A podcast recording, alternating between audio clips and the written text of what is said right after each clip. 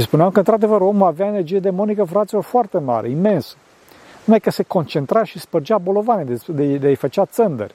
S-a rupea truncuri groase de copaci cu o lovitură de carată.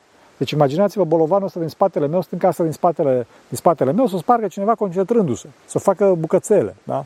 Și gândiți-vă, face chestia, uh, face praf stânca asta, numai că se concentrează. Asta este diavolul, frații, asta este demonul. Ferească Dumnezeu, înțelegeți? Vă trebuie să știți că dacă diavolul nu are drepturi, nu poate să facă nimic, el doar să ispitească.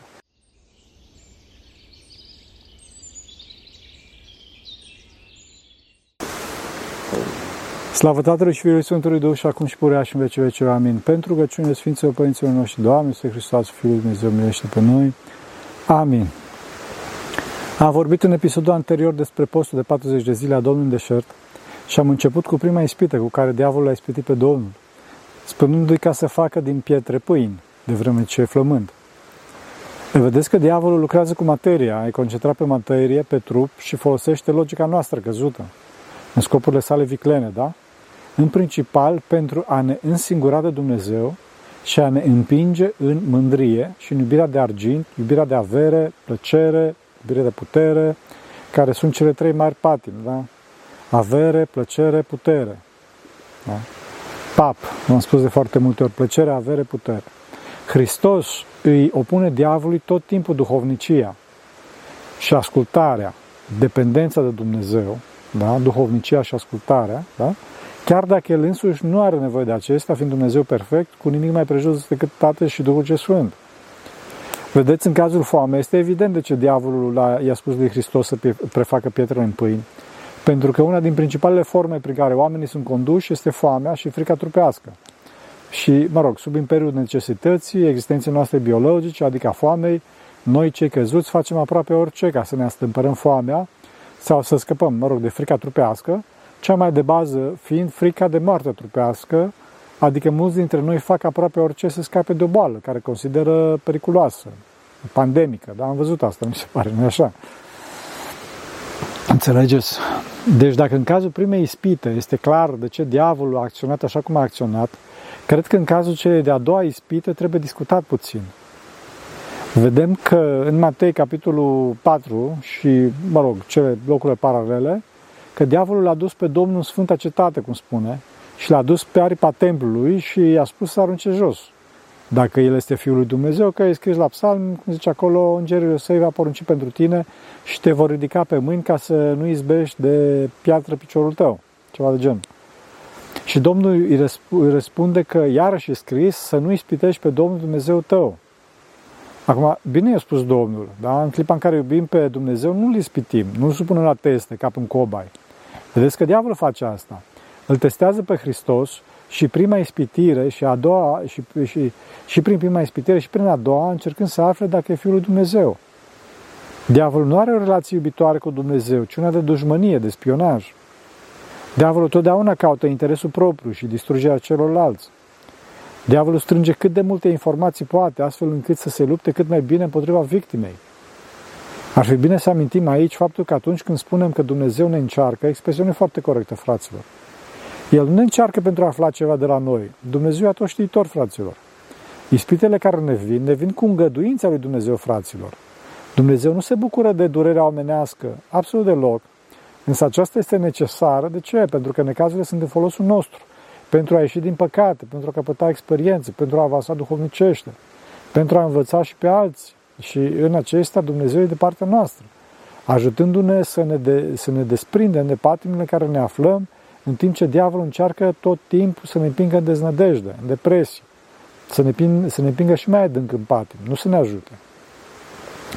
Revenind acum, bine a zis Domnul să nu ispitești pe Domnul Dumnezeu tău. Trebuie să avem încredere în Dumnezeu că ne ajută, după cum ne-a ajutat de multe ori în viață. Dacă suntem atenți și ne uităm în spate în viața noastră, vom vedea că de foarte multe ori Dumnezeu ne-a ajutat, într-un mod foarte discret. Însă dacă nu era Dumnezeu cu noi, fraților, astăzi nu știu unde am mai fi fost, să mergeți. După cum spuneam, Dumnezeu ne ajută când este nevoie ca și expresia iubirii sale. Dumnezeu, fraților, nu face minuni dacă nu este absolută nevoie, pentru că Dumnezeu nu se contrazice, contrazice pe sine, adică încalcă legile pe care El însuși le-a dat. Dumnezeu nu face circ, înțelegeți? Adică să mă arunc eu de, la, de pe stânga asta, din spatele meu, să mă arunc jos, că mă prinde Dumnezeu. Nu e nevoie de așa ceva.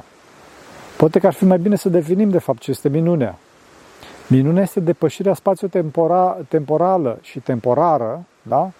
a legilor naturale, a legilor cotidiene pe care Dumnezeu le-a lăsat în continuu spațiu-timp spre folosul omului. Înțelegeți? Adică o, o excrescență, o ieșire din cotidian. Când spun spre folosul omului, mă refer că și legile cotidiene sunt spre folosul omului. Și, și minunea trebuie să fie spre folosul omului. Adică spre creșterea iubirii de Dumnezeu și a smereniei fiecare dintre noi. Fraților, Dumnezeu, cum spuneam, nu-i circar. Știu destui părinți care au văzut pe Maica Domnului sau pe Domnul nostru Isus Hristos sau pe alți sfinți, însă sunt smeriți, sunt ascultători și nu fac zarvă din experiențele lor. Noi însă do- suntem doritori de minuni, pentru că, după cum spuneam, minunea este depășirea cotidianului și noi dorim în continuu să depășim cotidianul. Dorim să ajungem ca Dumnezeu, care este dincolo de orice cotidian, de orice obișnuit, dincolo, dincolo de orice. Dumnezeu este deosebit, este minunat, este unic, este irepetabil. Și se descoperă prin minune, prin minunare, prin extaz. Da? E, și aici speculează diavolul. Aici speculează diavolul. Aici apare marea problemă a pseudominunilor, a înșelărilor, pentru că dorința de avans, de ieșire din cotidian, din static și de intrare în, în, în minune, este adânc săpată în centrul ADN-ului nostru existențial. Tendința noastră spre infinit este parte principală a chipului lui Dumnezeu în noi. Această tendință este atât de adânc sădită în firea noastră, că nici diavolul nu a încercat să o scoată afară. Știe asta că nu poate să o scoată afară, el doar a distorsionat-o. Vedeți, nu i-a spus lui Adam să nu caute desăvârșirea, adică cunoștința binului și a răului în limbajul Vechiului Testament, ci i-a spus să caute materie. Înțelegeți? E distorsionat direcția. Astfel apar și minunile distorsionate, sau să zic altfel, dorința omului după slavă de șartă. Înțelegeți? Aici, prin minune sau pseudo-minune, nu înțeleg numai ceea ce se înțelege în deopște de către credincioși, ci mă duc uh, în spate, la rădăcină, adică la aviditatea omului de a ieși din comun, de a fi slăvit, de a, de, de, de a, a se pune pe sine mai presus decât ceilalți, de, de a accede la o cunoștință superioară. Și aici, cum spuneam, datorită căderii lui Adam, apar problemele. Unele minuni sunt mai grosiere, mai materiale, altele sunt foarte fine și foarte dificil de, de discernut. Când spun grosiere, fraților, nu sunt de râs, chiar dacă poate că ni se pare la prima vedere. Trebuie multă atenție. De exemplu, dacă vă spun despre cultul cargoului, poate că o să râdeți, cu toate fraților, că nu-i cazul, nu trebuie fraților. Pe scurt, despre ce e vorba? E vorba despre populațiile indigene din insule din Pacific care își trăiau viața liniștită, mă rog, acolo, la nivelul lor de cunoaștere, de trai și dintr-o dată se trezesc în fața unor realități șocante în fața lor, pe care nu le pot explica. Cel mai cunoscut caz pe care pot să-l amintesc aici e conflictul americano-japonez din cadrul celor doilea război mondial. Pentru că japonezii și mai ales mai apoi americanii, chiar mai mult, da, le trimiteau cargouri cu alimente și alte lucruri necesare traiului pentru a le câștiga simpatia și deci a le folosi insulele ca baze militare, aceștia și-au dezvoltat un adevărat cult religios în care erau invocate zeități și străbuni, da? doar, doar să mai vină cargourile. Problema nu e așa de simplă cum pare, fraților, pentru că cel mai multe cargouri veneau efectiv din cer, da? adică cădeau din cer. De ce? Pentru că arborigenii nu știau de avioane și cu atât mai puțin de, de parașutări. Înțelegeți? Ca să se complice lucrurile și mai mult, câțiva lideri ai lor, mai răsăriți, au menținut și au intensificat acest cult până la fanatism, din care, mă rog, își trăgeau foloase pe baza slavei de șartă pe care o dobândeau ca lider, jucând rolul de profeți, oameni de legătură, medium, da, mai mari preoți, ai cargourilor, tot felul de astfel de poziții. Desigur că problema ajunge la maxim în clipa în care aceste incantații ajung într-adevăr la un nivel religios foarte intens. Însă sunt făcute vrăjmașului, fraților, aceste incantații. Și atunci ajunge la practică de genul voodoo, vrăjitorie, care, da, fraților, există până astăzi și nu numai în Pacific, da? Ferească Dumnezeu. Care țintesc totdeauna, să știți, sufletul uman. Și al vrăjitorului și asupra celui care se face vraja, mă rog, sau asupra jerfei, da? Astăzi, astăzi se, se, se fac și jerfe umane, inclusiv astăzi. Asta chiar, bineînțeles, dacă diavolul poate să ajute cu lucruri materiale, așa zis, bune pe om, astfel încât el să nu-și dea seama că este țintită libertatea sufletului său. Diavolul totdeauna țintește libertatea sufletului uman. Țintește sufletul uman. țitește legătura sa cu Dumnezeu. Același mecanism al, gro- al minunilor grosiere, fraților, se vede și astăzi, fraților. Pentru că orice tehnologie destul de avansată pentru publicul țintă nu se mai distinge de magie, de magic. Da? Vedem că astăzi avem problema științei care s-a dovedit a fi foarte controversată, cu extreme în toate părțile. Când spun extreme, mă refer și la fetișizarea unui produs. Adică produsul e perfect mântuitor, fără pată, fără nicio problemă, fără niciun fel de, fără niciun fel de efect secundar, promovat astfel de către firma producătoare ori de către susținătorul produsului, mă rog, din vari motive. De obicei motive financiare sau de slavă de șartă. Sau, mă rog, la cealaltă extremă, că un produs ar produce lepătare de Hristos, fără să se exprime biserica în sinod în acest sens. Fraților, trebuie să se exprime biserica în sinod ca să fie ceva lepădare de Hristos. Desigur că există obiecte vrăjite, oculte și alte asemenea. Astea, astea sunt cazuri evidente, fraților. Da? Acestea trebuie arse sau îngropate, obiectele vrăjite. Nu?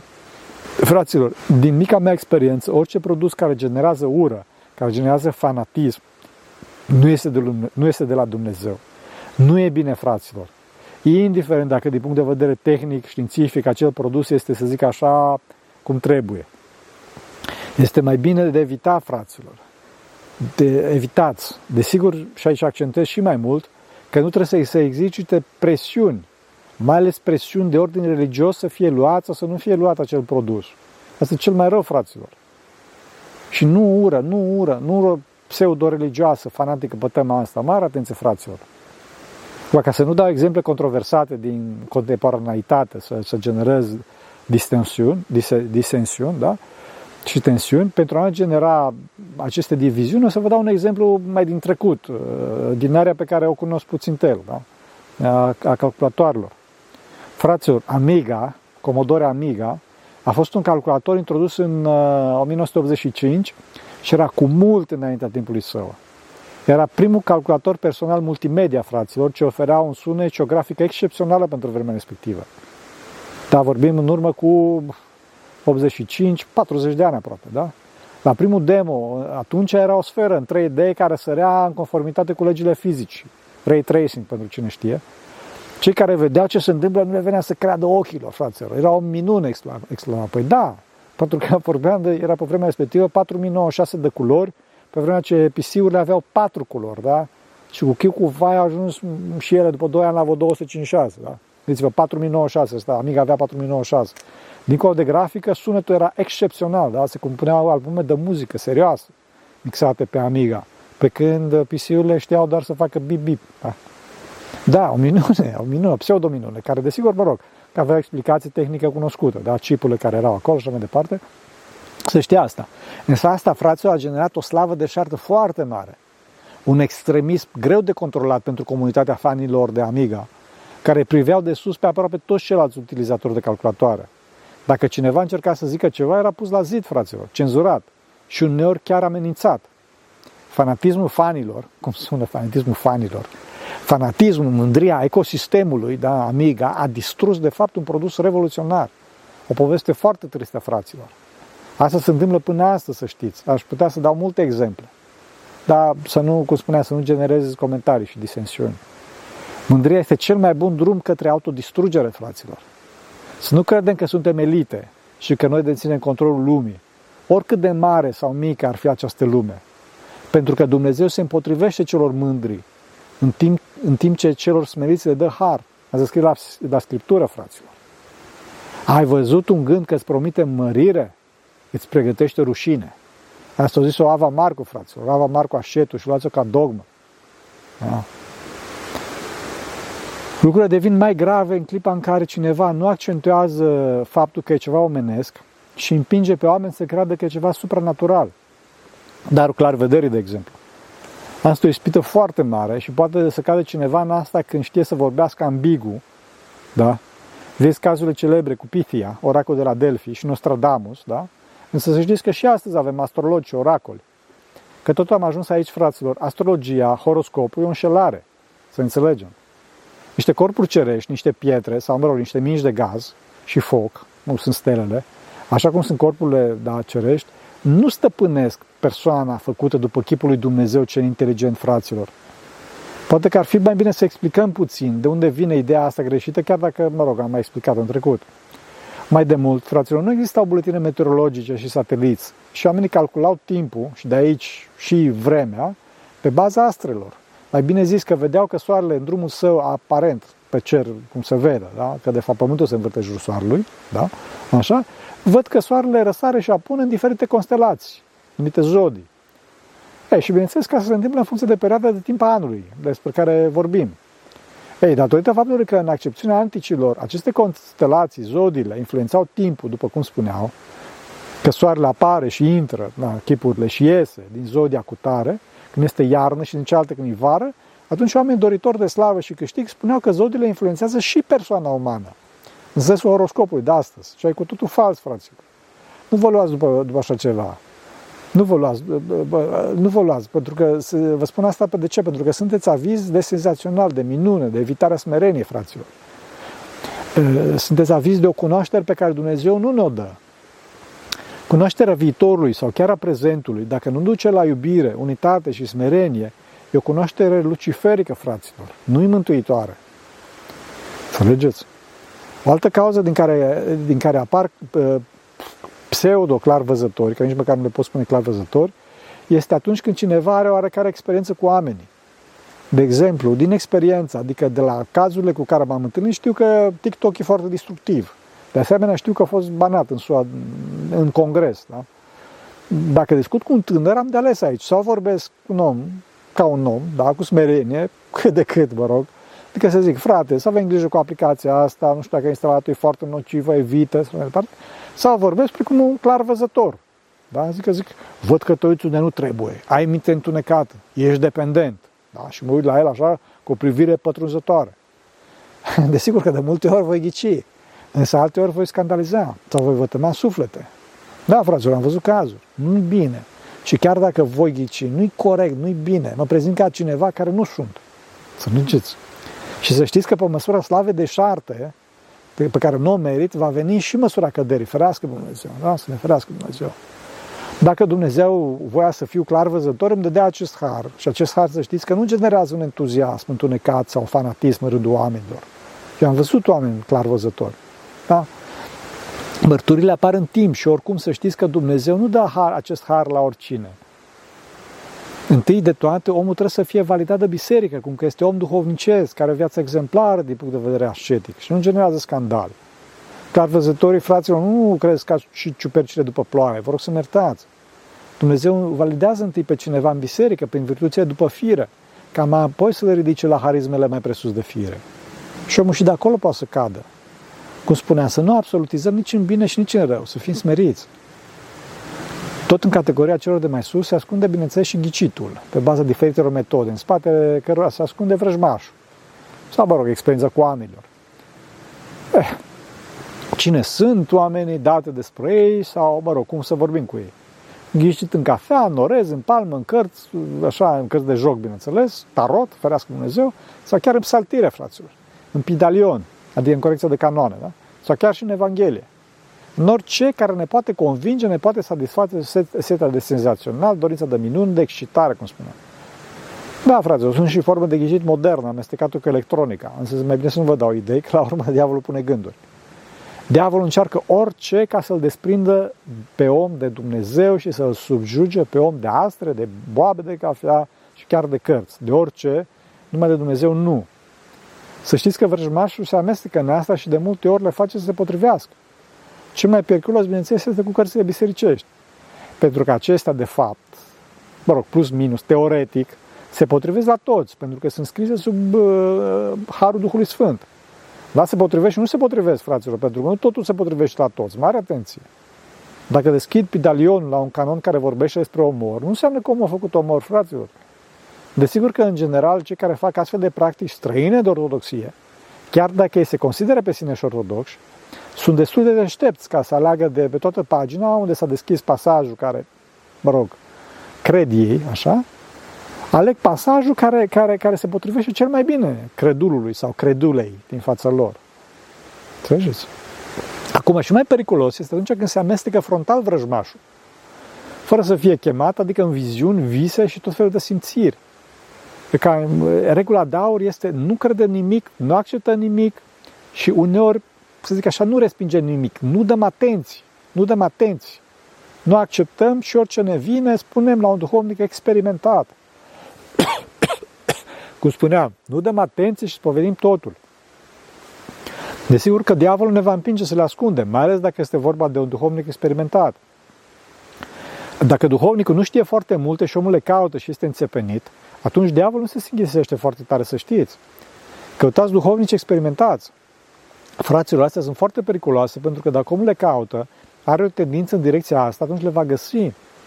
Însă va găsi ceea ce nu trebuie și la ceea ce nu se așteaptă. Acum este adevărat că atunci când omul se luptă, dacă omul își face cruce, se roagă, se spovădește și se împărtășește, atunci scapă. Nu rezistă vrăjmașul. Desigur însă că e nevoie de timp. Dacă însă omul se predă de bunăvoie, e, atunci e dificil, fraților. Nu, nu știu dacă știți cazul împăratului roman Iulian Apostatul, care se lepăda de Hristos, de unde și numele, și s-a întors la păgânist și a făcut pac cu diavolul. Când l-a văzut însă a fost atât de îngrozit încât și-a făcut crucea, da? Și diavolul a dispărut imediat. După aceea a făcut incantații și l-a rugat pe diavol ce să facă, l-a întrebat ce să facă să mă dispară. Și atunci diavolul i-a spus ca să omoară un copil, ferească Dumnezeu, și să țină în mână inima lui, în clipa în care face pactul. Nu, asta e diavolul, fraților. De ce a zis asta diavolul? Pentru că datorită unui păcat atât de mare făcut cu voia, semnul cruce nu va mai avea, nu, mai, nu va mai avea efect, înțelegeți? Ceva asemănător s-a întâmplat și în zilele noastre, cu Georgica, Gheorghakis. Nu știu dacă știți. Însă, în cazul ăsta, a avut, povestea a avut un sfârșit bun. Povestea lui Georgica e consemnată într-o carte, se numește Părintele Paisie și Mare Inițiața a Indiei. Chiar a cunoscut părinți care l-au cunoscut și pe Sfântul Paisie și pe Georgica, pe Gheorghakis. Și spuneau că, într-adevăr, omul avea energie demonică, fraților, foarte mare, imensă. Numai că se concentra și spărgea bolovane, de, de, de îi făcea țândări.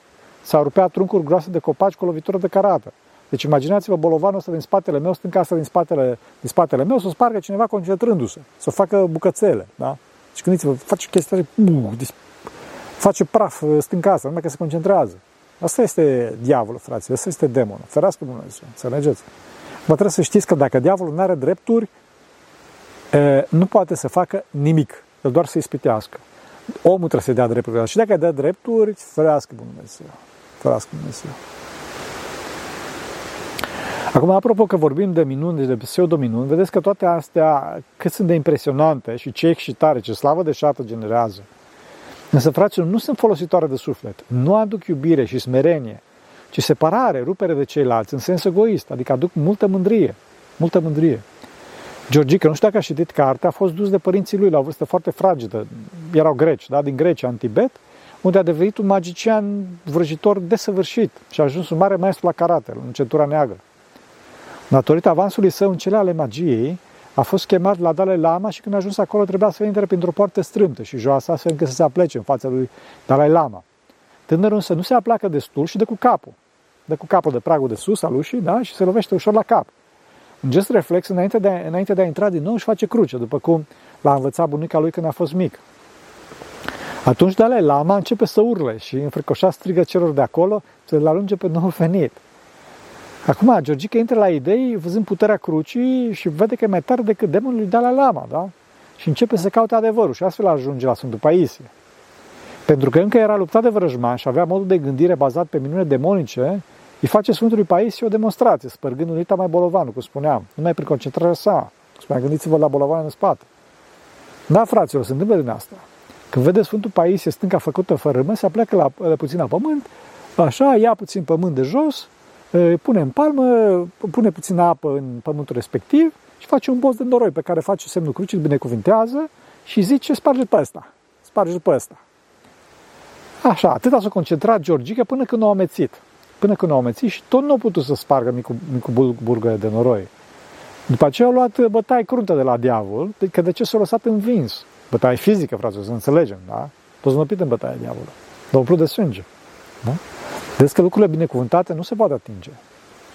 Totdeauna trebuie să știți că diavolul se caută sufletul omului, cum spuneam. Mă repet, și a ținte vrăjilor, și a vrăjitorului, și a celui care plătește pentru, uh, pentru asta. Da? Cel care dorește să obțină foloase din vrajă. Să știți că niciodată nu este bine vraja, fraților. Diavol este. chiar dacă e posibil ca diavolul să-l amăgească, să amăgească pe cel interesat. Ține, ținta, ținta ca să se protejeze, că sigur că o să vă întrebați treaba asta, trebuie să se protejeze prin spovedanie, spovedanie deasă. Să vă spovediți des, fraților. O dată pe săptămână, o dată la două săptămâni, cel mai rar o dată pe lună. Da? Trebuie des, ca să plece energia demonică de la voi. Rugăciune, împărtășanie, aghiazmă în casă, cearderea, mă rog, sau îngroparea obiectelor vrăjite. Și atunci nu se prinde. Nu se prinde. Pentru ceilalți e foarte dificil, însă, mă rog, există nădejde. Da? Cei care fac vrăjile. Ferească Dumnezeu. Nu vă amestecați pentru că puteți să ajungeți la spitalul de nebun, fraților, la propriu. Diavolul duce din exaltare în exaltare, din vedenie în vedenie, din pseudo-succes în pseudo-succes, până când vă sucește mințile.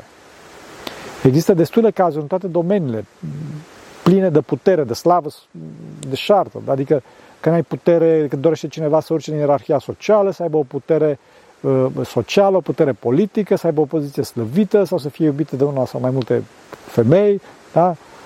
Sau chiar slavă artistică, fraților, da? Din păcate sunt cunoscute cazuri destule de cântărezi, Lady Gaga, Michael Jack, Jimmy Page, sunt destui, din păcate, care și-au vândut sufletul diavolului. S-au făcut vrăji pentru a ajunge la faimă. De asemenea, desigur, cei care se încurcă cu așa ceva se pot demoniza cumplit. Dar atunci e nevoie de exorcisme, fraților. Acum să știți că demonizații nu sunt numai cei care se încurcă cu vrăji. Sunt multe cauzele, însă, în general, ca să se depisteze cazurile de demonizare, se pun în contact cu obiectele sfinte, sfințite. Să sărute Sfintele Moaște, să Sfânta Cruce, să-și facă cruce, să închine la icoană, să bea aghiazmă. Chiar Sfântul Paisie le dădea însetaților pe caniculă să bea aghiazmă, fără să le spună că e aghiazmă. Da? Îi dădea foarte, le dădea foarte mult rahat, mâncau foarte mult dulce, cerea apă și le dădea după aia să bea, vreau apă demonizat și le dădea apă. Păi, și dacă ăștia refuzau îngroziți, se uitau, se îngălbeneau așa, spune că era energie demonică, erau demonizați. Dacă beau aghiazmă fără să aibă probleme, nu era probleme, înțelegeți? Și bineînțeles, slujbele. La slujbe se vede. Sfânta Evanghelie sau chiar la orele de Nou Testament, fraților, să știți. Chiar orele de Nou Testament la Facultatea de Teologie pot fi detector. Cunosc eu, cunosc cazul cuiva care transpira și se îngălmenea numai la orele de Nou Testament. La toate celelalte ore de la Facultatea de Teologie nu avea nicio problemă, nici măcar la Vechiul Testament. Da? Acum, unul dintre cele mai periculoase cazuri sunt caz, ca, cazurile pseudocuvioșilor. Nu știu cum să le numesc. Adică a celor care se luptă duhovnicește, au cu cunoștințe ascetice, însă nu se curăță prin ascultare și smerenie, prin terea voi.